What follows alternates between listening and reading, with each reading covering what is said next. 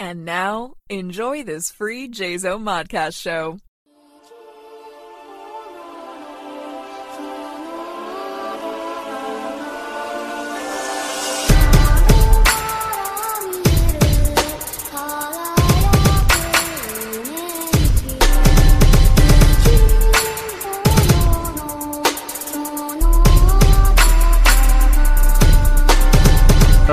Everyone, and welcome. Welcome to a brand new episode of My Public Life as an American Nerd. I'm your host, Kevin, and guys, on today's show, we're going to be talking about some uh, some Wizards of the Coast, Dungeons and Dragons drama going on. And I, I just wanted to ask the uh, the crew here um, what they think about uh, you know screen size. You know, is it is it really a big deal to you whether you go to the theater or watch it at home? And uh, before right after that, we're going to get into our main topic, which we're going to be talking about animation. We're going to be talking about the legendary artist and filmmaker, Mr. Don Bluth. And by we, we have a whole house today. I'm so excited to, to, to talk to you guys about this. So, of course, joining me today, uh, Christian. Christian, how you doing, man? My right hand uh, man on this show. I am doing good. How are you doing, Kevin? Doing pretty good, man. Doing great. Doing fantastic. Really excited about tonight's show. Um, and of course, joining us, you know, they've been they've been pretty much mainstays on the show. They're regular guests now, and we love them. We we we, we love that they're here. Um, so uh, Nickish and Yam, how are you all doing today? Uh, we're doing great. I don't know. I don't want to speak for both of us, but I think after seeing um, animation masterpiece Puss in Boots: The Last Wish, yeah. I think anybody would be feeling as good as we do right now. Also, That's to be awesome. here today with you guys. no, for sure. No, I, I'm I'm on the same page you are. I watched it too earlier today. You guys just got out of it not too long ago. Um, we'll talk about that though. Uh, Nick, how are you? I'm pretty sure you're on the same page, right? Yeah, I'm doing pretty good. Shopping for some new boots to cosplay my favorite character of all time, the Puss in Boots. yeah, um, I'm I, gonna be Puss in Boots, and he's gonna be uh, Kitty Softpaws. I yeah, probably going to be my favorite character, Kitty Soft Paws. Probably the best animated character to exist. She was good. she was great. They were all great. They were all fantastic. um, but um, and also joining us, so he's a returning guest. He joined us once about a month ago, a month and a half ago. He was on our James Cameron episode. We talked a lot about James Cameron. We talked about Avatar before the movie had come out. We we had pre our predictions and everything we had talked about. And I think we were pretty spot on with with what we decided, you know, how the movie was going to do. Um, Greg, Greg is here once again to grace us with his presence. How you doing today, Greg? Yeah, I'm not too bad. Um, it's nice to be able to join at the regular time this time. So I'm I'm stateside. Yes. Uh, hang out with Christian in real life yesterday. I love it. And you're down in LA, of course, just hanging out. How you liking? How you enjoying your visit, man? I mean, how's you know? It's the states. I mean, it's it's yeah, it's a little rainier than it normally is when I visit. a little bit of a disappointment, but yeah. um, I was here for a birthday party. We are playing Street Fighter till two in the morning, and oh man, today awesome. everyone's just nice. wrapped up on the sofa watching Rocky Three. So it's it's going pretty. That's you cool. cannot complain about that. Rocky three. I mean, come on. Who's who's going to say anything about that? Um, so before we jump into today's show, um, just remember to like and subscribe wherever you're watching um, or listening. I apologize. It's a video, you know, it's an audio only podcast, so there's no video element to it. But maybe someday there will be. Um, make sure to like and share. Um, uh, you know like subscribe and share if you share just sharing one episode really really helps us out immensely um, get into as many ears as we can um, yeah, so let's let's kind of jump into our first topic. So this is a topic that uh, Nick actually brought up, and, and he wanted to talk about it, and and pretty much, you know, everyone else here, you know, I, I I'm not a huge D and D player, um, but so many people are, and um, Greg has a unique perspective on this as well, um, which we'll talk about. You know, as soon as we kind of get into the conversation a little bit more on the lawyer aspect of it all. Um, but Nick, can you kind of break down what is happening right now at Wizards of the Coast slash you know, with D and D with Dungeons and Dragons? Yeah, so this last week has been really, really crazy for D and D fans and with Wizards of the Coast, but more specifically, the parent company Hasbro kind of uh, has been tapping down on the monetization uh, going forward for Dungeons and Dragons into the next edition and the next year. And so this week, uh, a couple of drafts were leaked of what they were calling a revised uh, revised version of their OGL, their open game license, which would essentially see a, ta- uh, a tapping down onto third party creators, um, which so far have been, you know, pretty much been able to do their own thing. They're able to use the game mechanics of D and D, but not the uh, the, the um, intellectual properties. So none right. of the original characters or the stories or anything, but they're able to use the system to create their own versions of things, create art, create, you know, things like the actual play podcasts, um, the various comic books, TV shows, etc. And these are like, I mean, but these are officially licensed from specific companies, right? That are using D and D as like a template for what they're doing. Correct? Just using their no, character. no. Well, yes and no. I mean, okay. Yes are, and no. There are companies that have come out of it, like Pathfinder. Um, right uh, Kobold Press, um, but they're you know smaller game companies have arisen in the last decade or so. Uh, the big the big impact this would have would be on the third party creators who you know you see the kickstarters of you see the various art pages um, just very small creators that have really benefited D&D in getting popular in its fifth edition. It's more popular than it's ever been. It is apparently with uh, Magic the Gathering, uh, so Wizards of the Coast total is now 20% of Hasbro's revenue yearly. Um, and a lot of it's attributed to these small creators kind of bringing D&D into the mainstream, along with things like Stranger Things, Critical Role, right. which is another third-party creation, Critical Role, which has been – bundled into D&D in the last year. Um, D&D Beyond is the most popular D&D app. That was also a D&D third-party creation that was bought by Hasbro last year. Okay. Two years ago. So basically, they came out with these leaks. Uh, it did not go over well, as you might imagine. Yeah, was really for it. You know, there wasn't really at your best, you were getting like middle side, like people who were like, oh, well, we maybe saw this coming. Um, but nobody was for it. It got a big backlash everywhere. We're seeing people deleting D&D Beyond. We're seeing people move away to the other available game systems. Okay, yeah. And that's not a it's not a very good thing. So officially on Friday, Wizards of the Coast released their statement saying, you know, we've heard you guys, uh, we've heard the backlash where we're gonna, we're gonna back, we're gonna backtrack, we're gonna we're gonna put that back on the table and uh, maybe talk about it later when we can rewrite this thing. right. They're gonna be losing money, and it's not a it's not good to not have that trust that you're already losing from the monetization efforts. Okay. Forward yeah, it's, uh, it's they, big... I was like, they were already.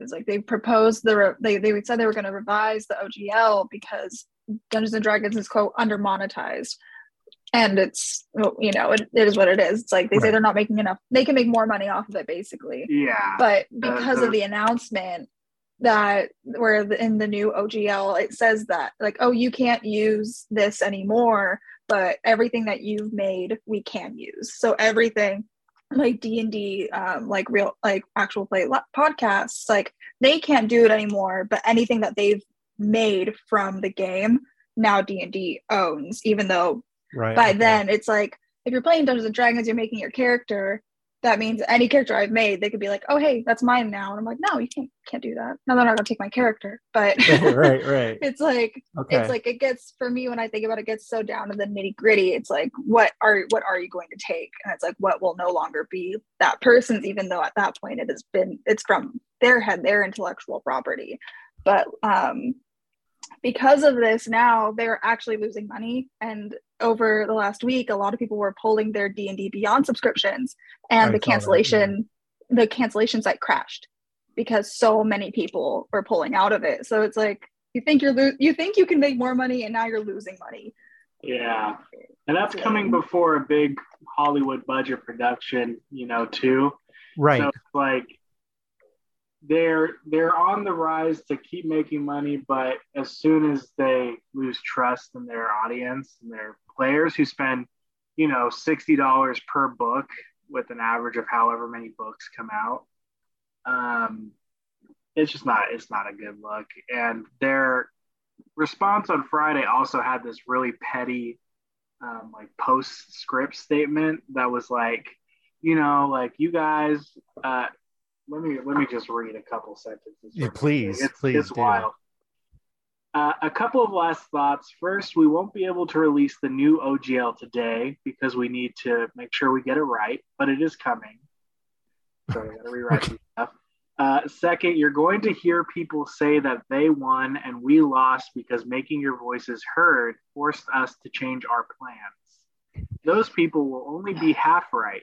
They won, and so did we.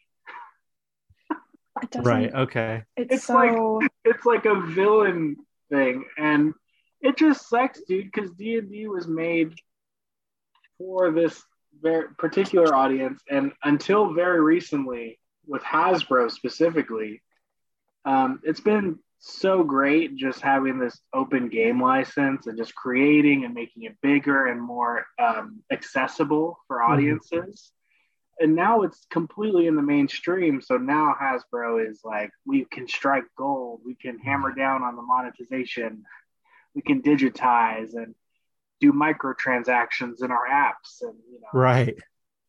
it just sucks to see, man. So it it just breaks down to greed, obviously. you know. Yeah. I mean, Yeah. they do have an intellectual property to protect, quote unquote, but it's not. Yeah. Um, but they're not losing a lot of money on these other people monetizing it. Like it's it's not like they're losing out on millions of dollars, right? yeah, And- you could totally see why they're doing it. I think, like, Yeah. obviously, obviously, it's the business move, but right. It's just it's it's not it's not, I don't want to use the word it's not fair. It's just not it's not what D&D is about. It's the whole spirit of the thing, right? Like I mean the whole reason D&D exists is you can create your own worlds. You can exist in these areas where you can kind of do your own thing and your group of friends can you know, create your characters and it's yeah, yeah and taking And that away like all these third party things that have made it so big that they are now like buying up so then they can you know benefit off of it but they don't see like oh we can maybe help these third party creators maybe do some more advertising that way. Mhm. um, no they they just want to completely shut down it all uh, total disney style. Uh, no, yeah, just sucks sucks yeah no it's it's a crappy thing. What, what, what are you, what are your thoughts christian? I mean i know you you're a d&d player also like Yeah, I, I mean, I think it's it- it's it sucks that like feel like they're they're trying to profit off of the people that if it, if it wasn't for all of these like third party uh companies or like I, I mean now companies that have kind of benefited from using this in the last couple years i mean it wouldn't be as popular as it was as it is you know what i mean like right Mhm. and there's always going to be like this core uh, like community of people that play d&d but for like for this to get to the mainstream if it's because of you know the critical roles and all of the different podcasts and stranger things and everything so i, I just feel like it's kind of short-sighted to it's almost like they're punishing the, the people that made it popular that brought it to the mainstream and I, I don't know. I think it's dumb, and I think like this is they've kind of done something that they can't go back on now because like they've already lost the trust. You know, even if they decide they're Mhm. they're going back on this, what's done is done. You know what I mean? And people are going to remember that this was something that they attempted to do. Um, so I don't know. I don't know. Um, I, it's it, on all honesty, it's been a while, a little while since I, I've played. Um, you know, I, I do, I do love, you know, um, D and D like for, for the because of the community, but I think they just took a big step uh, to kind of destroy that a little bit. But 100% yeah, Greg, what about? I mean, you Yes, have a, a very specific. Yeah, I thought I'd come at this from a slightly different angle. please Um, yeah. because I've I've never really played any tabletop games, um, and I'd never heard of this until Christian mentioned it last night.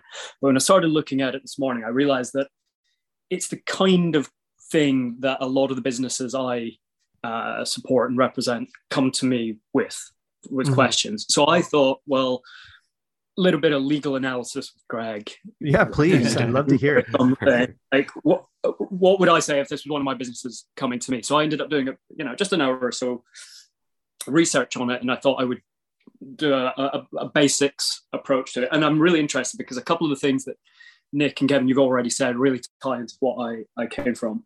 Um, so the, the first thing I am a lawyer, so a couple of disclaimers uh, are necessary. Um, right.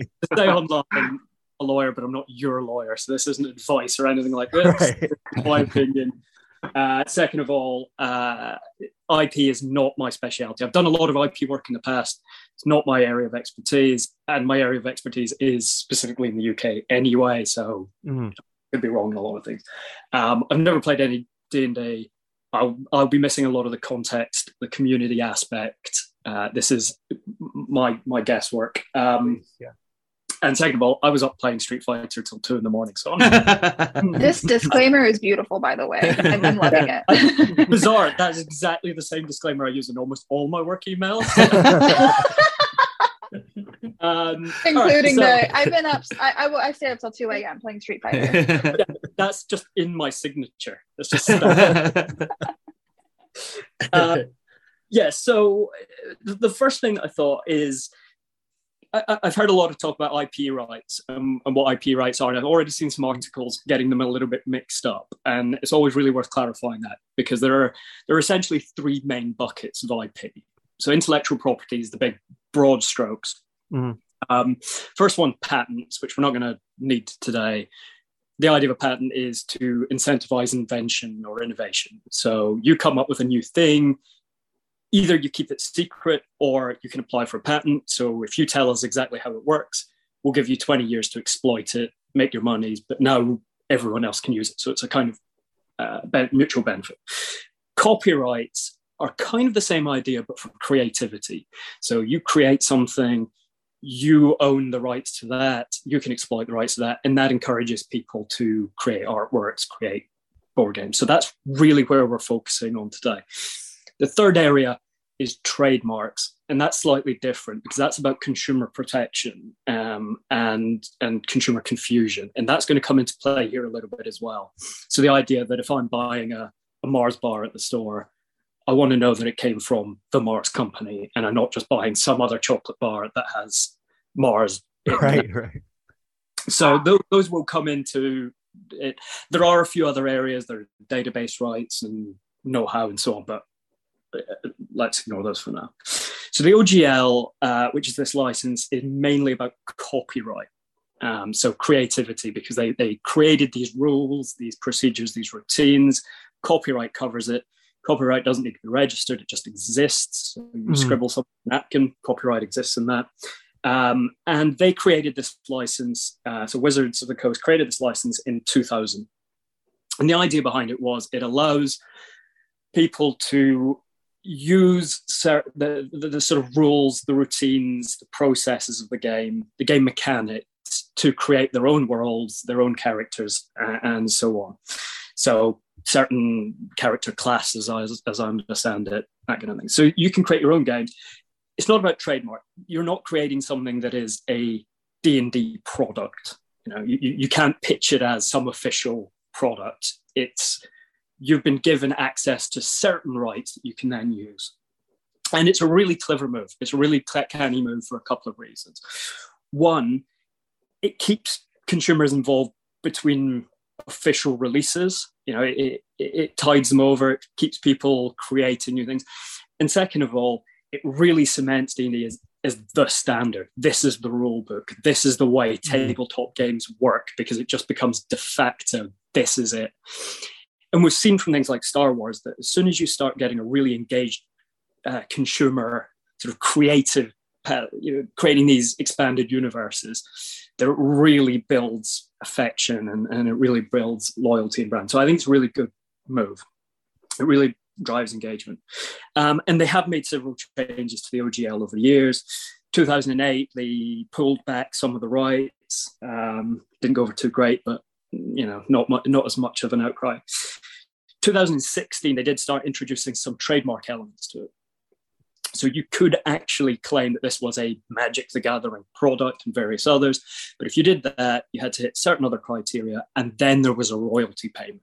So, mm-hmm. if we're licensing you this trademark and you're saying it is one of our products, then you've got to pay us. So that's so people have been saying this is the first royalty uh, edition. It's not the case. There has been some elements of it before. Again, that one got a bit of a mixed reception, but it was less problematic because the payment was for additional rights rather than what already existed. Um, and over the time, a pretty sizable industry was built up about that. Uh, the name that kept coming up was Paizo. I don't know who they are, but but they've been pretty outspoken about it. Um, so I'm guessing they've got something to do with some sort of Nick's nodding, so I assume that's right. Um, and that kind of leads us to the, the, the recent leak draft.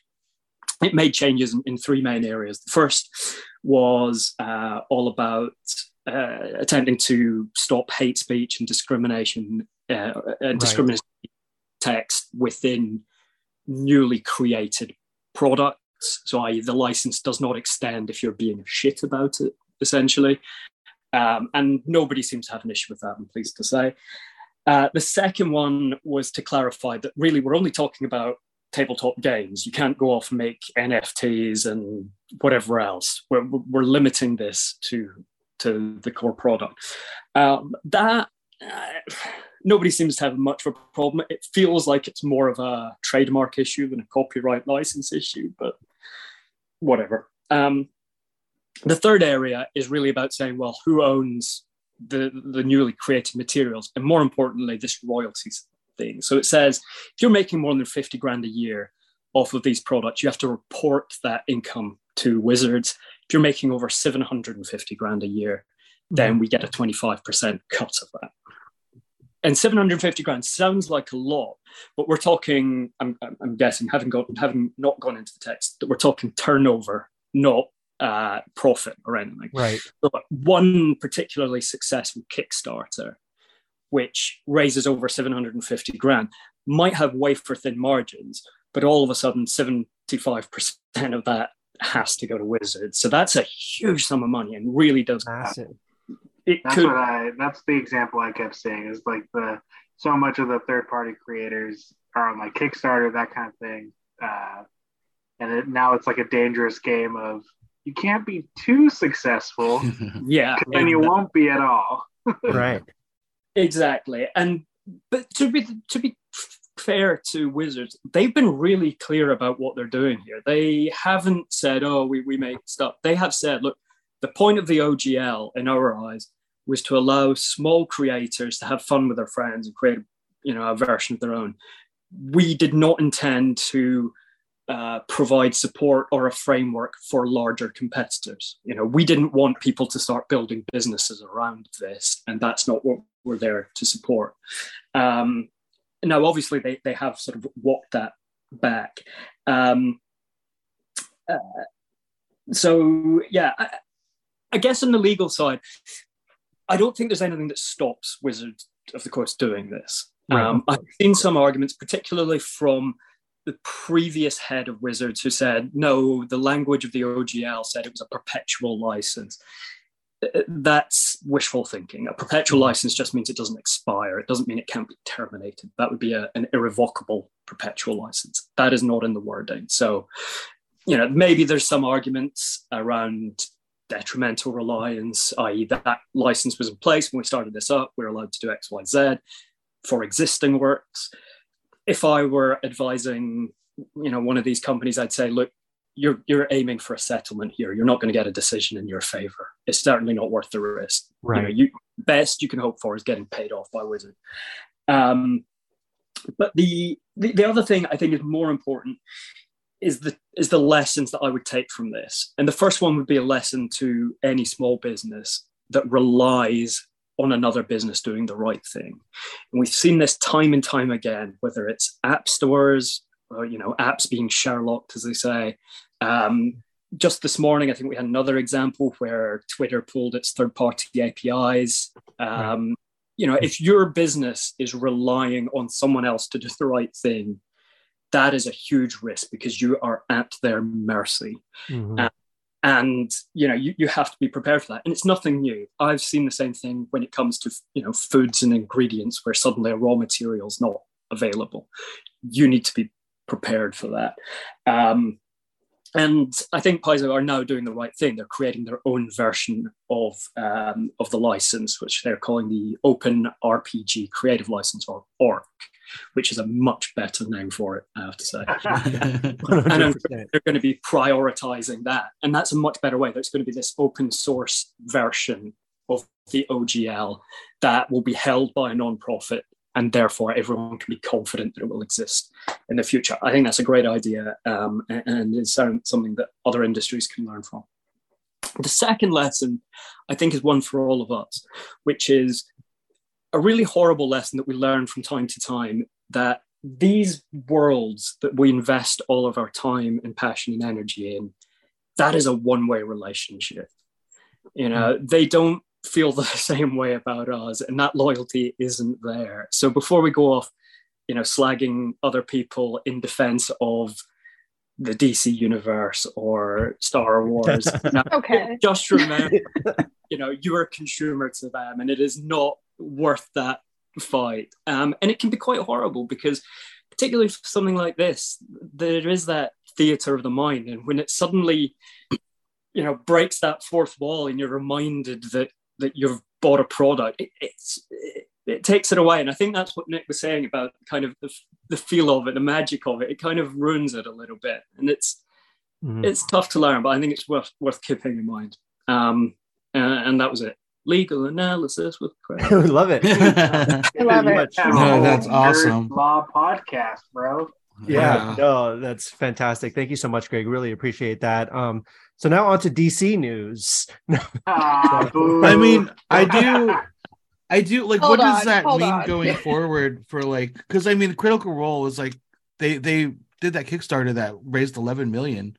You know, um, a few Critical years Role ago. is like hmm. with D and D now. Yeah. They, and I so, know, and I know that yeah. they published like a lot of like Matt's uh like stuff, which is like I think mm-hmm. really cool but like yeah i don't i don't know it's it's it's all i, I i'm not i don't know it's all still confusing to me so i'm just yeah. i don't know how all of this stuff is going to land it sucks i the uh, greg touched on it too the the, the way that they used it to kind of become like the foundation for all other tabletop rpgs is it's like the most detrimental part because it is like the monolith. Um, and there's so many others out there now but it's like getting away from d&d will be a tough migration. And i know people are going to do it going forward because hmm. like hasbro i mean it's it's the end of the old era hasbro is going to be hasbro and they're going to they're going to continue going down the big business modules and uh, I I know they're pulling it back now, but you know, Greg said going forward, got to be ready for them to keep doing more yeah. and more. Hundred percent. Yeah, definitely. So I mean, we'll see. We'll see where it all lands. Oh, were we gonna say something, Yam? No. okay, no, you can. You totally can. Please, please do. Um, because last week, that's why I was like, that's why we play Monster of the Week. right. Dungeons and Dragons Who? There are no wizards on these coasts. Maybe. Probably. That's well, it. Thanks, Kev. yeah, of course, no problem. Well, we'll see where it all lands. You know, I mean, they're still kind of backtracking a lot of stuff, and right.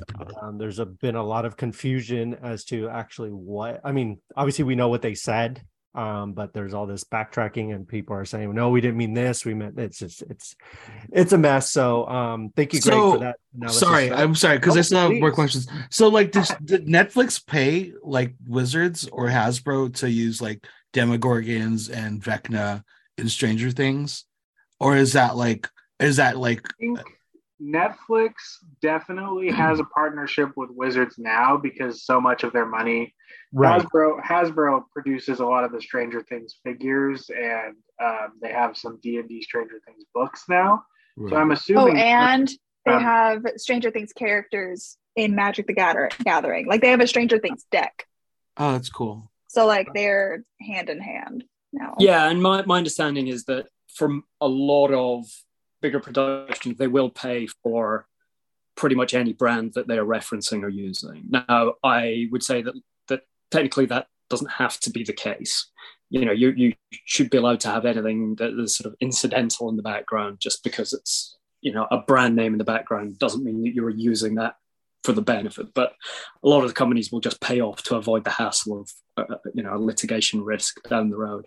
Um, I guess the other thing I should say on that is uh, I, am only giving you what I think the law is, not necessarily what my opinion of it is, because I think the right. is very much broken um, in, in, all areas of IP. Um, right. But uh, yeah, I, I think it, I, I think it would be restrictive enough that Netflix wouldn't want to carry that without checking it off with Wizards. Because yeah, you mentioned earlier that Critical Role is working like with Wizards nowadays, and like that, like you know, they have published like Matt's stuff. Mm-hmm. But then like when they released the animated series on Amazon, they changed a lot of character names, you know, because some of the characters yeah. were like fifth edition characters. You know what I mean? So yeah, like even spells were thing. names were changed and stuff. Mm-hmm. Like yeah, it was the same thing with um the Adventure Zone um, Nick and I are avid Adventure Zone fans. I'm wearing an Adventure Zone shirt right now. Today I wore out my Adventure Zone fanny pack. I um, I love the Adventure Zone. I probably wouldn't be playing Dungeons and Dragons if it was for the. I wouldn't be as passionate for it if I hadn't listened to the Adventure Zone. And they have their they have their podcast, and then they started coming out with the graphic novels for their sh- for, for you know based on the podcast but then they changed names because um, the the GM of that game was just using like a D&D book at first and then after like a few sessions it was all homebrew right. and so gotcha. some stuff for um was it, so they had to change some of the names from the from the beginning like I think they changed one of them to like ganache, like a cake, like the cake or something, mm-hmm. like something something dumb. And they changed all the um changed all the cities, everything that was from the Wizards of the Coast content. They had changed it from there. Right. And then yeah, so that's what they did from that's what they did. And so I think from then on they've been okay unless they reference someone from those first few episodes. Of course it would be changed from there. But um yeah, I was wondering that too about specifically critical role. I was like, what does that mean for all of critical role? And then I found yeah. out that they were actually um bought out, not bought out, but they got like contracted with Wizards of the Coast last year. Maybe which it seems like they did a lot of that last year, right before releasing the OGL. Right. right. Yeah. Maybe they didn't want to uh, pay the fees for the uh, animated show. Yeah. Yeah, it's a huge possibility. All right, so we'll see what happens with that. Um, let's move on to our next topic, which is our conversation about screen size and does it really matter? Um, so listen, this is something that's been in the conversation for years now, right? We've all been talking about it. We've all been discussing about it. We've heard the debates. We've heard other people's, you know, conversations and stuff. And I feel like we're at a point, you know, obviously, listen, I understand COVID is not over. Okay. I get it. Like, I want to throw that out there, right? It's not over, but things are getting a little bit back to normal, right? Um, movie theaters are operating at f- pretty much full capacity now. People are going out more uh, people are starting to live their lives you know over the past you know six months or so it's been getting back to normal. Um recently uh filmmakers alejandro gonzalez in inarritu uh guillermo del toro and alfonso cuaron uh sat down with deadline and they t- just talked about their whole filmographies and stuff and the conversation came up with them. They were talking about the idea of cinema screen size and you know does it really matter if the film's going to theaters or if it's streaming right? Does the quality differ? Is there any difference really between what's you know either one? Um, i just kind of wanted to get your guys' opinion on this. Uh, greg actually we'll start with you. Um, so you know one of the main things they they talked about in this article was um generally you know how the obviously when something comes to streaming doesn't make it any less quality than in theaters right and you can enjoy a movie just as good at home especially if it's an old movie like you know I, am gonna use the example it's a wonderful life right like i've seen it a hundred times but I've never seen it in theaters. But it's still a classic. I know beat for beat. You know, it, it's a fantastic movie. Um, and there are movies I've just never seen. I've never seen ET in theaters, right? I've only seen it on TV, but it's still one of the best movies. Uh, you know, in my imagination, one of the biggest, grandest, just just most amazing movies.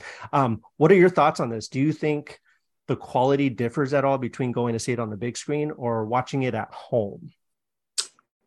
Yes. Okay. Um, next. Um, yeah, no, I, I think I think it makes a difference. It does, um, but I think it's only one element. Um, so I've seen films uh, that have blown my mind in cinemas that I'd seen plenty of times before at, at home. Um, mm. Doctor Strange Love comes to mind. It's one of my favorite films. I've watched it a hundred times, and then when I finally saw it in the cinema, it, it, it just was a whole different level. But it is one element. Um, I've also had a lot of really terrible cinema experiences because people are on their phones or chatting right. away. Or mm-hmm. My local screen um, has been bugging me really recently because one of the edges of the screen has been over tightened and there's a sort of wrinkling on this the mm-hmm. side of the screen, Ugh. and it just it really bugs me. First time I saw it was in the Batman. I thought it was a, the lens choice, and I thought it was a weird decision. Mm-hmm. Um, and then it's only when I saw it again that I realised. Uh, whereas at home, it's quiet. I've got a decent sized TV and a good sound system. It's not mm-hmm. the same, but I don't have anyone disturbing me, and I can get up and pause and pee. And you know, there there are different benefits to both. But the last point I was thinking is I've also seen some films which I think are better on a smaller screen. Um, and the right. one that really comes to mind is Blair Witch, which I didn't think was a particularly 100%. good cinema experience. But then watching it on a worn VHS in on a small screen in a dorm room hmm. was way more terrifying because it felt like you you know stumbled on some sort of snuff film and it really hmm. fit the film. So I don't think it's necessarily bigger is better, but screen size is one element that can improve a, a film experience. I think. 100 yeah absolutely uh, uh nick nick what, what are your thoughts on this uh yeah i mean pretty similar because um a lot of movies that i love i never saw in theaters because you know they're before my time et cetera et cetera. And i love getting the chance to go and then see them when they do these little events at theaters and they would show you know whatever movie. I love doing that at any opportunity. Um but there are definitely movies that work better at home when I'm not around a bunch of weirdos. I yeah. agree with the Batman. I actually almost wish I saw it at home because it was one of my first long movies out of COVID. And I remember mm-hmm. just sitting in the theater and I was just fidgeting and fidgeting. and I was like, I could really benefit from standing up, you know, just randomly right now. But that would not go over in the theater, you know, me just standing like a weirdo. um, but yeah, uh, one example that comes to mind is I would have loved to see Glass Onion in theaters. I didn't go when I had the opportunity. Right. I really liked Glass Onion, but I can remember seeing Knives Out in theaters and just like, wow, what a what a great movie, what a great viewing experience. Yeah. Uh, so just just real quick, just as someone who had both experiences, right? I mean, even with Knives Out, right? I saw it in theaters, watched it at home. It did feel mm. like a different experience. Glass Onion was the same way, but I also feel like that's pretty much the only thing you're missing, right? Is the social element, um, which I'm not saying that it's not fun to look at on the big screen, but when you're watching it at home, it's still the same movie, right? It's not like it's not like Avatar where you're just like trying to get all this, you know, information in at once, you know, or even like something like we were we, we went to go watch Puss in Boots today, right? Like I feel like that movie it's a beautiful movie and it should be seen on the biggest screen possible, right? The animation is gorgeous. And sometimes you lose some of that at home, you know, depending on your TV setup and stuff. So there's specific movies I feel like you do yeah. need to see in theaters. Um, some movies I feel like you you're at home and you're like, man, this this is like a great popcorn movie. I could go and mm-hmm. watch this on the big screen. It would probably look epic and fantastic. And some movies you go to the theater, man, and you're like, this one could have been an at-home TBS, you know, one hundred percent. You know, this should not. I'm not going to pay for this. And I think that's kind of where I'm at. Where I'm like, is it a streaming movie where I can just watch it? Because there's some movies that I'm just not going to pay for unless it's in my 10.99 a month. Right. Yeah, no one. I'm I'm with you on that, and we actually had this conversation the other night when when uh, you guys were over and we were talking about. Um, can't remember what movie you said you saw at theaters, but I was talking about. You know, I went to go see Pig by myself when it came out to theaters, right? Um, but I honestly could have waited till it came out to watch it on TV. It was a phenomenal movie, and I loved seeing it. There was only me and like one other person in the theater, so like it was totally chill, totally relaxed. Um, but another reason I like to go is because um, my house gets chaotic a lot. We have kids, we have dogs. So going to the theater cuts out a lot of that noise, right? So I can enjoy a movie like Pig. It's a super quiet movie, super slow burn.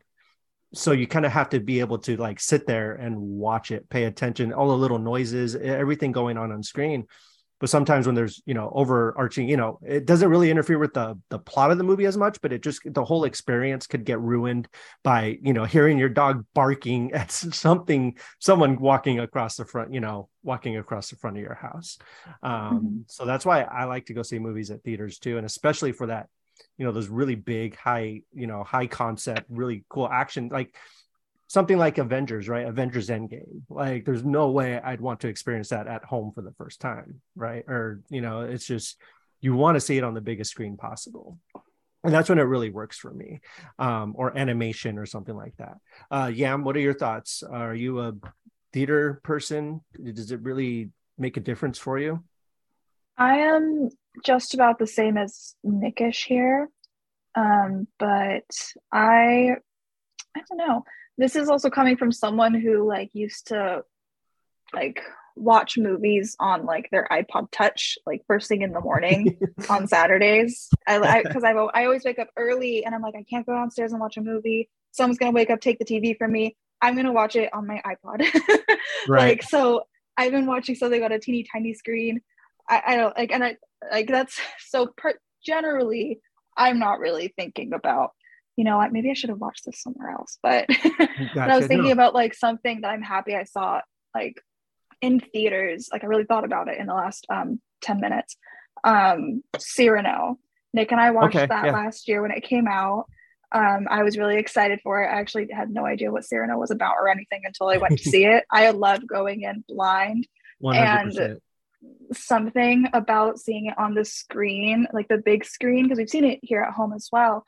And so, um, like seeing it on the screen first, it really felt like because it's a play, so it really felt like I was still going to a show. I was going to play. See, the that's entire, really cool. Everybody was like, no one's seeing Cyrano unless they already want to go see it, type of deal. So no one's on their phone. No one's right. like bringing someone. No one's bringing their kids to Cyrano, and so it was like really nice. Just like it was like an experience, like a play experience in a way.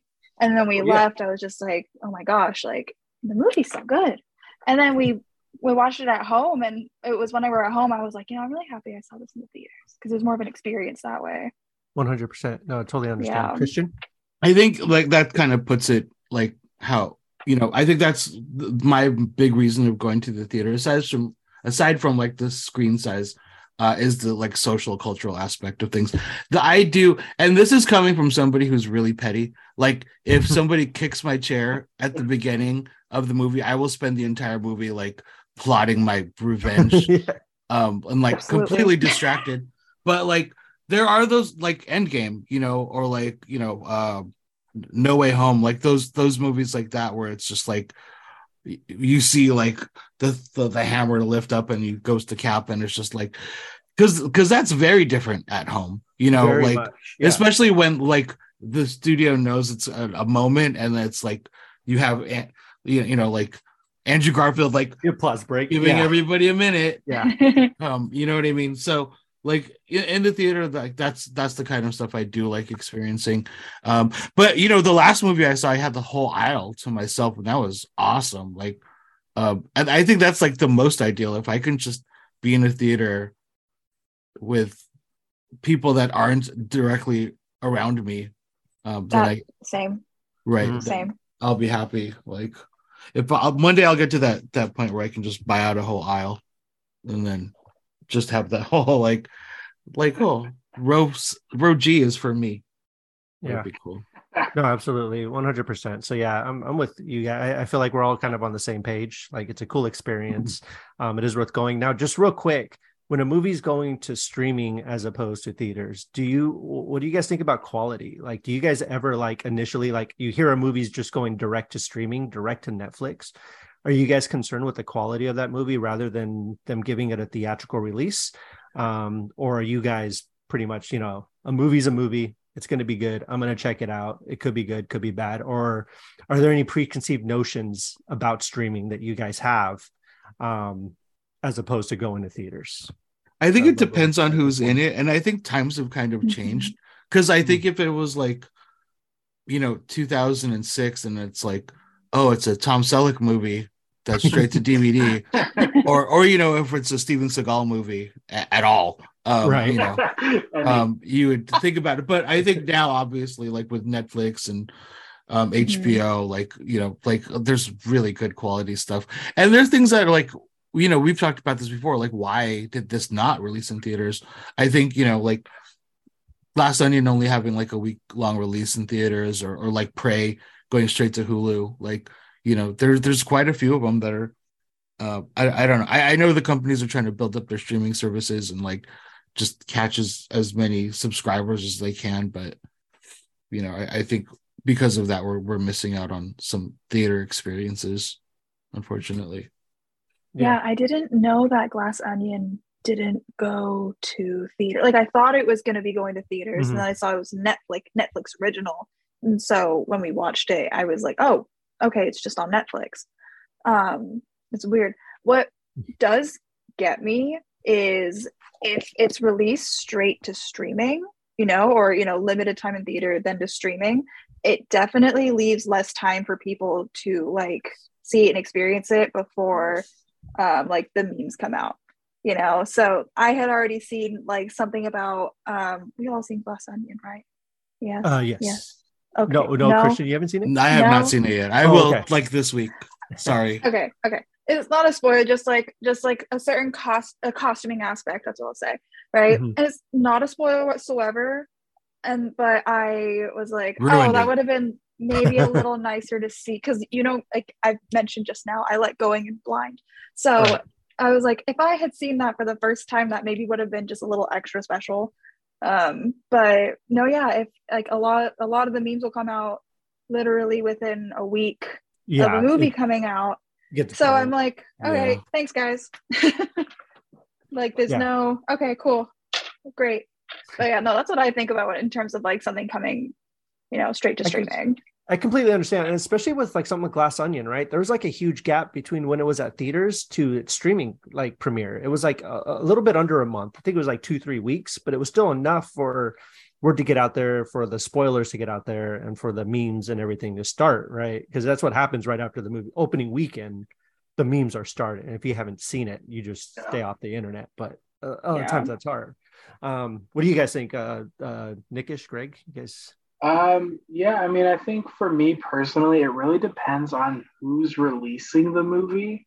Because mm-hmm. I know a, a Hulu original movie is going to be very different than an HBO, which you know, right be like, okay, an HBO original, um, probably going to be pretty good. Netflix, hit or miss. Maybe I'll never hear of this movie. Maybe it's going to be the best movie ever. Hulu is like okay, I'm thinking small budget. I'm thinking maybe a smaller premise. Mm-hmm. Uh, so that's kind of like my preconceived notions. It's like it's really dependent on who is making it. Gotcha. Yeah. Cool. Greg. Yeah, I think I, I probably have a bit of a bias against them. If I'm being honest, if I didn't know any different and I saw a film and saw that it gone straight to streaming, without right. any other information, I would assume, okay, it didn't get a cinema release. Um, one of the streaming services picked it up on the cheap uh, just to, to fill out their catalog. I think that's my default, but mm. it can be very easily overturned if I have a bit more background knowledge. Like if there is a creator involved who's clearly been thrown a lot of money by Netflix or Amazon or someone, um, and Rian Johnson would be an obvious example. yeah. Right. Uh, uh, where clearly he's been snatched up by uh, uh, by a streaming service will very much override it. But I think in the absence of anything else, if I just see a movie just going straight to a streaming service, I'm going to assume that it's probably the equivalent of a bargain bin DVD. right? Yeah. Pretty much and i think that's what a lot of us think um but yeah uh, let us know what you guys think um you know send us a message send us a comment i'd love to hear what your guys' thoughts are out there about the uh, streaming uh, versus theatrical or does screen size really matter to any of you guys? Um please let us know. Um i know it, really doesn't matter to my kids either. Like my kids don't care, right? Like my son's getting a little better with it, but my daughter's like, I don't care. Like my wife, she can care less. She'll watch it on her, I, she'll watch it on her iPhone or her iPad, like whatever. It doesn't matter to her. Um, but uh, yeah, that's why we have a huge TV because I had to buy one and she hates it. But anyways, let's move on from that. We love it. Um, anyways, uh, let's talk about animation, guys. We, we we talked a little bit about how we went to go watch Puss in Boots today. Um, uh, The Last Wish, which was a phenomenal movie. Um, the animation was gorgeous, and you know, animation so as a whole. What's that? So pretty so pretty beautiful absolutely gorgeous. And i feel like you know we owe you know there are certain people who are kind of pioneers in the field of animation that that you know allowed us to, you know allowed studios to create such beautiful you know it they you know this these people they they started inspiration for a lot of people to become animators to become artists things like that. And today i kind of wanted to talk about don bluth. Um, so i'm pretty sure everyone here at least knows a few don bluth movies right? Like we're all pretty familiar with with the man and some of his filmography and, and what he's done and i'm sure some of most of us have our favorites of his. Um, whether or not you grew up in the 80s when he was massive or you know just nostalgia just kind of watching these movies growing up and stuff like that. Um so you know don bluth he started he started his career in the 1950s with sleeping beauty. That was his first entrance into the world of animation. He was working as an assistant. Um, he got hired at walt disney studios. And he went on to work on you know he was character designer on robin hood um, and he started doing all of these films. Um, Fox and the Hound was seemed to kind of be his breaking point. He was working on that film and he kind of there's a lot of creative stuff going on there especially at disney at the time too. There was a lot of which direction did they want to go? Um you know some people wanted to go the candy coated you know rainbows and unicorn route. You know other people wanted to go the darker you know uh, you know, kind of like Disney past, right? Like a lot of their films, earlier films especially, were just really dark and and twisted. And you look at things like Pinocchio and even Sleeping Beauty and all these films that were based on fairy tales that were super super dark. Um, anyways, he left Fox and the Hound and he started his own production company and he started animating his own films. Um, the very first film he animated um, was let me just get it up. Uh, Secret Secret of NIMH. Of NIMH. Yes, um, which is probably one of my favorites growing up. Um, how many of you have you guys seen Secrets of the Secret of NIMH? Yes. Yeah. They, Yam, have you seen it? Yes. Yeah. Okay. Cool. Cool. Yeah. Um, I, I used to like hold on to that. I don't know why. I used to just like hold on to that DVD. It's like my oh, favorite thing. I carry carried around with me.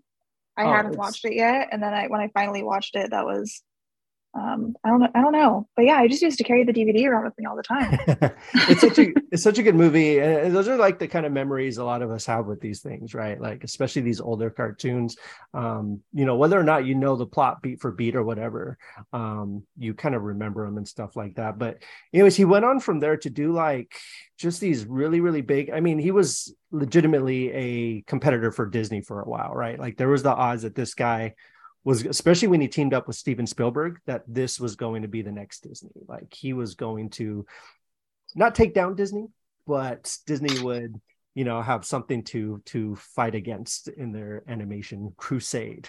Um, he went he right after that he teamed up with Steven Spielberg and came out with an American Tail, which just kind of blows my mind that that was his second directorial, you know, film and he went on to do American Tail, which is you know again it's a super super dark movie it has a lot of allegories to you know the holocaust and things like that world war ii um it's really dark and it contained the song somewhere out there which is oh my god yeah, I mean, I think it's one of the hmm. most you know beautifully written songs for for an animated film, but also one of the most depressing. Yeah. Every time I think about it, it's just one of the saddest things. Um, I've ever. Uh, yeah, it's just it's just crazy. Uh, so we'll go down this list, and then if you you know when you guys you know we'll talk about it afterwards. What are some of your guys' favorites, and um, what do you guys think about all these movies? Um, then he went on to do The Land Before Time, uh, Land Before Time, which spawned like twenty sequels. I don't know what sequel they're on. They're on some insane amount of sequels. Um, there was a lot of uh, I still remember when that movie came out. That's actually one of the first movies I remember seeing in theaters when I was a kid. Um, we went to uh, right after it. My dad took me. It was me, my dad, me, and my sister, and I was what the movie came out in '87. 88 i think 88 yeah i was eight years old my sister was six we went to macy we went to the mall right afterwards and macy's was selling these Littlefoot stuffed animals like these Littlefoot stuffies are specific to that. Um i still have it.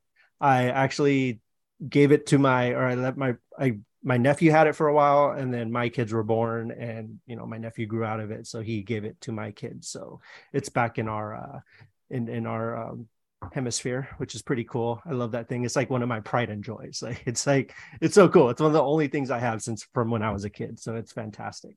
Um after this he kind of went on his own again. He you know i don't want to say ditched spielberg because no one really ditched spielberg but um, he kind of went off on his own and started doing his own thing a little bit more. Uh, all dogs go to heaven was his first one by himself again.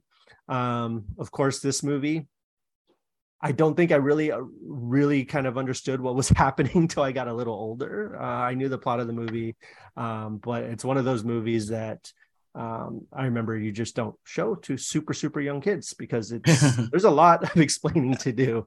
Um, but it was, it was, it was fantastic, great movie.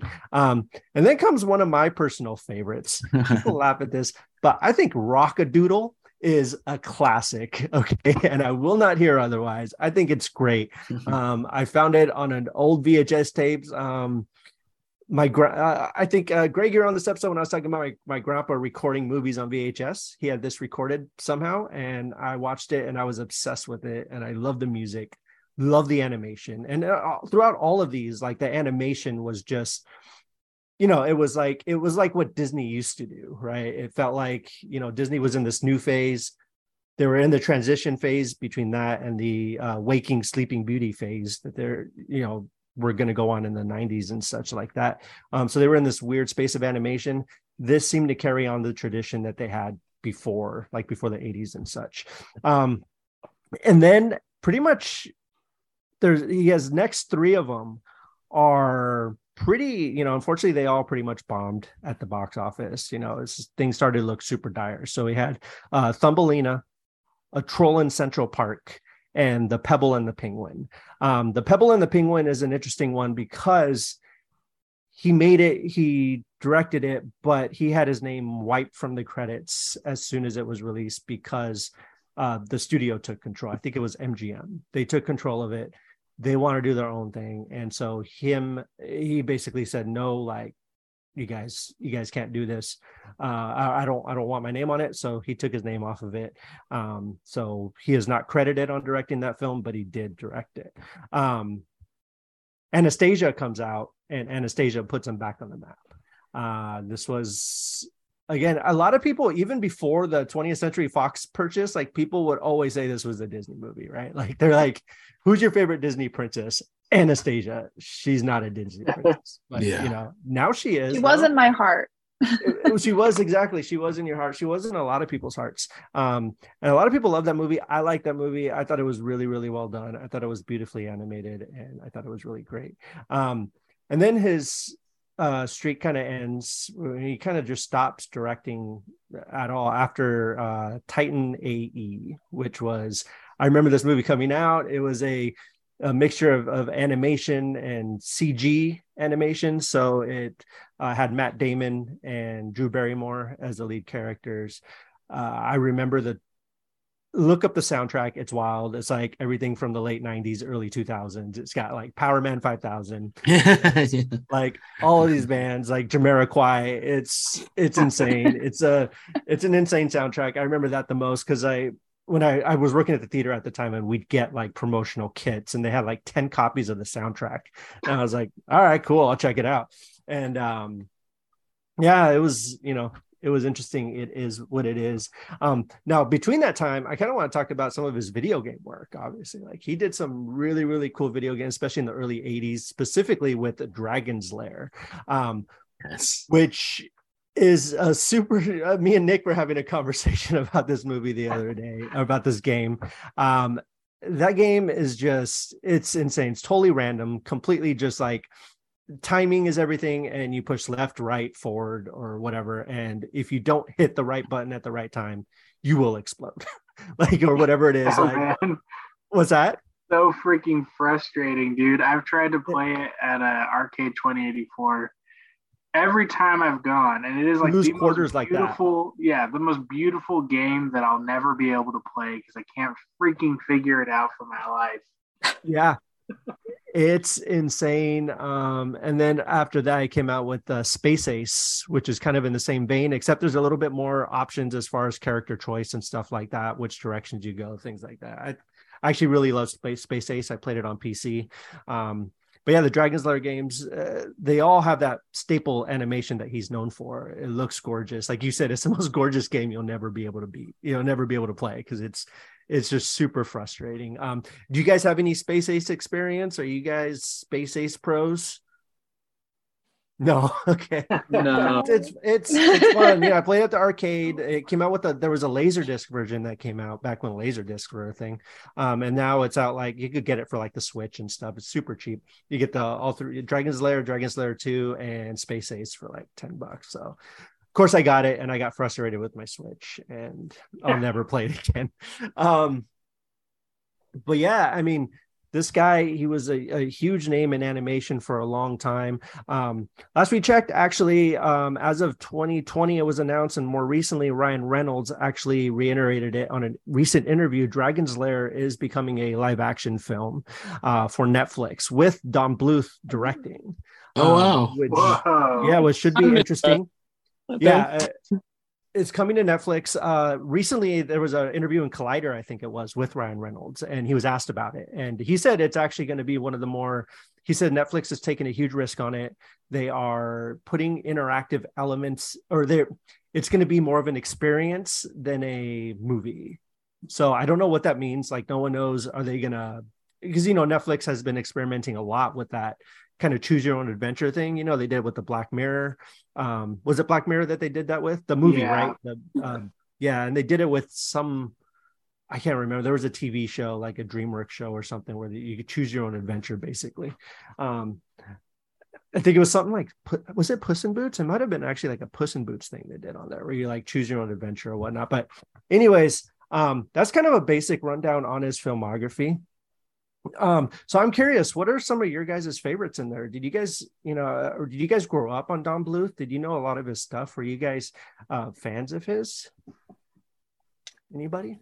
I think um I, the stuff that really sticks out to me is the stuff in the 80s but i think like i think there's like a real logical reason for why some of these movies are far more memorable than the others. Because like i think also if you kind of look at the the schedule or like the release dates of the Bluth movies and then compare them to the release dates of the Disney movies. Mm-hmm. It's all like, you know, what were just off the top of your head, like if anybody can think of like Disney movies that released in the 80s, right? Disney animated movies that aside from like I know Little Mermaid Black and Cauldron. Black Cauldron, right? And yeah. and that almost put them out of business. You know what I mean? Like oh, just real quick, just real quick, since you brought that up, uh, Disney, 1984, Bluth was actually planning a version of the Beauty and the Beast that he was going to direct. Um, but the studio, oh. I think it was oh. Columbia, they saw that Disney was doing work, going to be working on their own version, so they pulled the plug on that um, which I thought was pretty interesting to see. Yeah, I mean, I would I would consider the Little Mermaid the beginning of like the the Disney Renaissance of the nineties. Yeah, the Disney Renaissance for uh, sure. Uh, and that was like eighty nine. But like you know, leading up to that, you know, I dude that songs from it just immediately takes me back to my childhood. The somewhere out there, mm-hmm. you know the um Land Before Time, my God, like I, I, like I was maybe five or six when that came out, but like that was way too young. Maybe the Same. first movie that made me cry like a baby. Mm-hmm. Um, I don't know. I probably it was probably other something dumb like Punky Brewster. I was an emotional kid. Um, but as soon as that Renaissance at Disney started, you know, like Rock-a-Doodle, you know what I mean? then there was just a bunch of them that like we don't that it overlaps like with like Aladdin and Lion King, mm-hmm. and like of course it's going to get completely overshadowed uh, by those like huge Disney classics. So um, I, it's it's a shame because I, I appreciate what what Bluth was trying to do with everything. And like and i think disney figured it out and like they're like you know we'll like we'll take a risk. And they did like the black cauldron. And it's just funny how that became like even to this day like they bury it. Like they don't even like yeah you don't never see like black cauldron merch anywhere. You know what i mean? Or anything like that. So uh but i think it's just the time that they, they want to forget about so like let's just focus on happier times i guess. Uh but yeah i don't know. It's pretty crazy. Yeah what do you guys think? Uh greg um, I'm still stuck in this Dragon Lair interactive TV series. I hope it's an authentic experience, and I never get past the first ten minutes of it. right. really, in, in the spirit of the game. Um, yeah, all dogs go to heaven and Land Before Time. Uh, those were two VHSs that I absolutely mm. wanted as a kid, and I think it's probably something that's that's missing a little bit in in kids animation is that sort of nightmare inducing yes films that are just slightly across the line. Um, mm. You know, the, the depiction of hell in All Dogs Go to Heaven is, is still traumatizing. I think I yeah. think there's a place for that. You know, you need you need a, few sort of scarred kids who watch those films to, you know, to grow up to be people like us. I think. Yeah, you absolutely do. But they also, you know, make them more memorable, right? Like they stick in your exactly. imagination longer. Hundred percent. Um, yeah. Uh, what about them. you? What's that? I loved them. I loved those scenes as well. Mm. I just, yeah, so memorable. Absolutely. Uh, oh, Nick and Shiam, what are you guys' thoughts? Are you guys um, fans at all? Uh, yeah. I mean, growing up, also had the VHSs for most of these on the list. Uh, rewatching constantly, and Land Before Time, I think, is like every child's favorite thing just because mm-hmm. dinosaurs, but more importantly, it's kid dinosaurs. And that's right. like the best concept that, like, even now, like, my little brother watched Land Before Time and he loves it just as much. Um, for me, though, uh, the Anastasia spinoff, Bartok, Bartok. Magnificent, which was also directed by Don, which was also Don, yes, uh, was my absolute favorite. I would play on repeat. I freaking I love that little dude. I love that little bat and all his wacky adventures. Um, I feel like Don Bluth really because when I think of like Disney, it's like Disney. Mm-hmm. But like all other animation from like the 80s, 90s, and early thousands, um, they all feel like they could have all been made by Don Bluth. Yeah, because. I I don't know why I put Ferngully in that list, but I know that wasn't Bluth. Yeah, yeah, like Ferngully. Uh, I was like, is Ferngully in here? Yeah.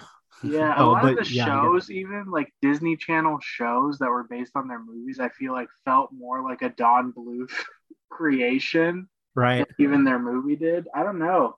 Maybe he inspired just everybody to like mm what's the not Disney style, you know? well, I think he because you know he he was raised in the school of Disney, right? So mm-hmm. like his his whole thing was was was basically you know I, I, don't mean this at all in a bad way like he was mimicking what disney was doing but doing it his own way right yeah. so and i think a lot of people they they took that from him also and from disney without you know really knowing that it was both of their kind of you know sensibilities and their styles combine to create this this other thing. Um so yeah I, I, know what you're saying though. Like he did inspire a lot of people. Um and i think again I, I do i do know that he's a big name in animation and people know who he is but i i still feel like he's a tad underrated for what he contributed to us and stuff like that. People know his movies people know his stuff and people know the name somewhat but um, I just think he was a major talent that that kind of you know got got left behind a little bit. Um, I think it's like movie nerds and like animation nerds. Like I did have, you know, I I I was an animation student myself. I teach for a lot of animation students, and like the nerds are like, you know, Secret of NIMH is the greatest animated film of all time. Like, it's fantastic. Like yeah, yeah. Uh, yeah. And what about you? Um, are you a Don Bluth fan? Were you obviously you had the you know the um Secret of NIMH, you know, attached to you, but what else do you got? Oh yeah, uh, Anastasia has forever been one of my favorite movies. Um, it's a great movie. Just, it's a great movie. Yeah. My mom used to use like some of the songs, and like she would make like little little um, video, not video diaries, just not video. Di- she would just make videos, and she would put like the um, some of the songs to the back of them because it's cool. like it was something that me and my sister would would watch over and over and over again. And then That's Land awesome. Before Time, I didn't I didn't like that movie because it made me really sad as a kid. so I was just like, I'm not gonna watch this anymore. It makes me sad. Same thing with like Thumbelina. I loved mm-hmm. Thumbelina. I watched it more and I thought maybe if I watched it again, I won't get scared. Mm-hmm. But every time I did. but Land Before Time, I I want to say I didn't I didn't watch it that much as a kid as much as I watched it as an adult with my little brother who right. has an obsession for dinosaurs and so he would just always want to put it on. He would ask to watch Littlefoot. And so we'd put on Land Before Time for him.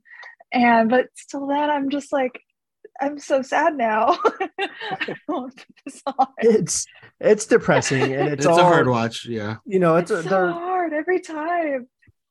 Yeah, they're they're not easy watches. Specifically, Land Before Time. That, yeah. that is one movie that will always. It, it, I'm not even gonna. It'll make me cry every time. Yeah. Um. It's just just the it's it's just 100% just just tear inducing and that and land before or um american tail american tail yeah there's yeah. Like, we touched on it earlier but the somewhere out there scene is yeah just, just when i was a kid one of my biggest fears ever was getting lost like oh, being same, same. lost somewhere and not being able to find my family um and i think a lot of that stemmed from that movie i think it was just the idea of separation and like and I know it sounds insane and crazy, but like just thinking like you're so far separated, but you're all, you know, you're looking at the same sky, right? Like you're like, I know it sounds corny as heck, but it's like that idea just like kills me. Like I can't even think of it now, right? Like getting lost now, like my kids are at home and I'm somewhere else. Like it's right. It's super, super depressing. Um, and of course the land before time has uh, a lot of baggage because you know there's also the uh, you know unfortunate circumstances behind the scenes of that movie which we won't get into oh my but, god yeah um you know that was uh tragic and uh you know i just um yeah so there's all this uh, baggage attached to to that movie you know um all this really really sad stuff but uh anyways yeah i mean i think i think they're all i think they all have their merits. Some are better than others but for the most part they're all pretty solid movies and i'd love to see him get back into it again. Uh he's going to be like i said directing live action soon so we'll see how he does there. Um and uh yeah, he also did some animation for Xanadu, which I was not completely aware of, or I, I think I knew it at one point, but I read about it. There's an animated sequence in there that he uh, wrote and directed, and he also did some music video work for the Scissor Sisters. Um, yeah, I know so, that. yeah, so that, that's pretty cool. They were inspired by that scene in Xanadu to for this music video, so they hired him to do all the animation and Amazing. stuff. So um yeah, but he's still, you know, he's still kind of doing his thing. He's teaching, he's going around to, you know, he's doing, you know, the con circuits and stuff like that. Uh he also has a book out. Um, I don't know if anyone will be interested in this, but it's about his life just kind of being an animator and his um you know just his it's called uh somewhere out there my animated life it was actually just released on July 19th, 2022. Uh, so if y'all want to learn about, more about him and um, his just his career and his life in animation, go check out that book. I've heard really, really great things. It's got great reviews. Uh, I'm definitely going to be picking it up. Uh, so yeah, uh, can't wait to check that out. Let us know what your guys' favorites are out there. Let us know what movies you guys grew up with. Let us know, you know, nostalgic. You know, let us know what you guys um what you guys think what's your favorite don bluth movie and yeah so anyways so i think that's our show today thank you guys for joining me today uh it was fantastic. I love having you guys on. You guys are always obviously welcome to come on anytime. Um, so before we wrap up completely, uh, let's talk about some weekly recommends. What are you guys watching? What are you guys reading? What are you guys playing? What are you guys doing? Well, what do you guys recommend people check out? Um, Nick, you have any anything you want to recommend or talk about right now? Um, let's see. What am I doing right now? I am watching the Midnight Club on Netflix. That's uh, cool. Mike Flanagan's show from last year. He puts out a series every year on Netflix, and it's oh, killing it so far. It's uh, well, yeah. Next year will be uh, or this year will be on Prime, right? Uh, yeah. Or next year. Next year will be Prime. Yeah. Dark Tower series, but Midnight Club, very, very good so far. It's very um, creepy, but it's also very campy. If you're into campy horror, it leans into a lot of that. So, highly recommend. Awesome, Christian. Uh, three things. Uh, one, I, I thought you just posted about it too. Uh, the menu, totally oh, awesome, oh, dude. Um, I've I've been wanting to watch it. I finally got around to watching it. Go like yeah, we talk about going into movies yes. blind. This is a 100%. fantastic movie to go in knowing nothing. Um, Ironically, this is the movie I need to know about before watching. oh no! I, this is the type of movie where I have to know. I get, I get, ooh, yeah. I mean, if just if uh, maybe the trailer should be enough for you. Absolutely, um, yeah. I think the trailer would be good um, enough to gauge your. So that's my interest. one. Um, two, I just uh, finished watching the first episode of The Last of Us. Um, one of my favorite stories in video games. So I'm really excited to see what they're going to do with this.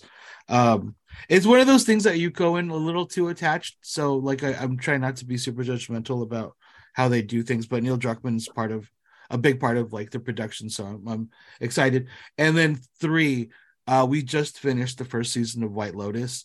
Um, oh, cool! Woo, oh, man, that's what I've heard.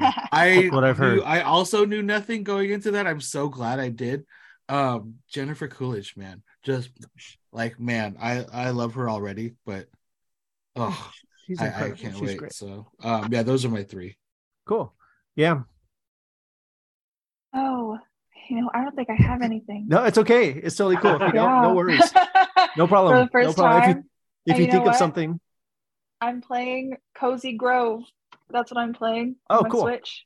It's a nice little cozy game. You nice. you you you know you just run around as a little camper and you're you're helping ghost bears with their problems. I love it. Almost done with it. Yeah.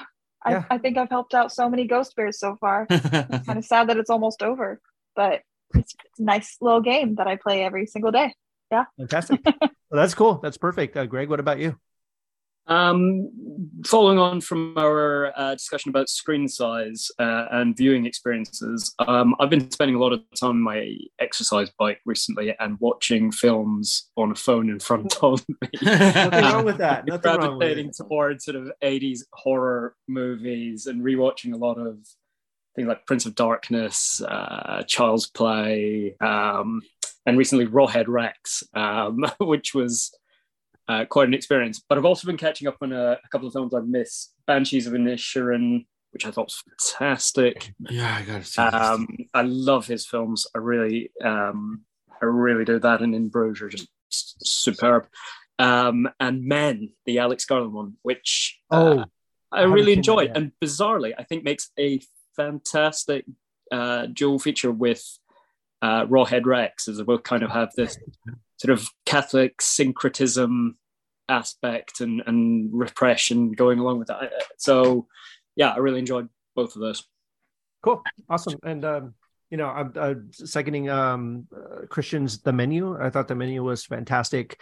Um, completely kind of blew me away. Anya Taylor Joy is just incredible. Nicholas Hoult is incredible, and Ralph Fiennes, like he's great too and it's uh it's just a fantastic movie um i really enjoyed it. If you like just twisted um comedic horror super super dark comedy but yeah. um it's it's super funny and, and like i said I, I, wrote a short review. It's it's equal parts uh, you know horrifying and hilarious. It's got that it balances that line perfectly and i thought it was fantastic.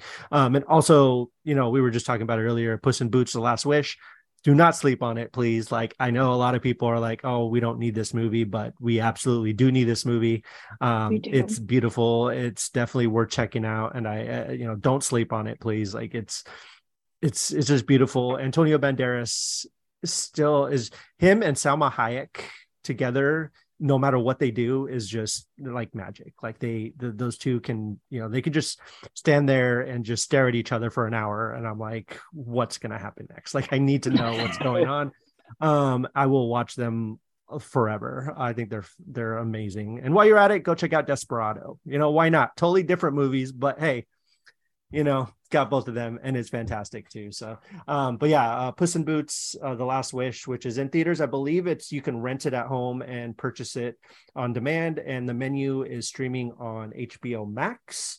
Um i'm not sure if it's on hulu. It might be on hulu. I'm not 100% sure on that but we watched it on hbo max. So um so yeah let us know what you guys are watching what you guys are doing what you guys are uh, reading video games, whatever. Um, and that's our show for today. Um, thank you guys for joining us. And again, please don't forget to like and subscribe. And uh, uh, sharing an episode is just just helps us out so much. So more ears we can get in front of, the more uh, content we can bring you guys. So uh, Greg, thank you so much again, man. We really really appreciate it. It's it's nice having you on at a, at a normal time, like you said. Um, you know, you're in the states right now, but we'll definitely do it again.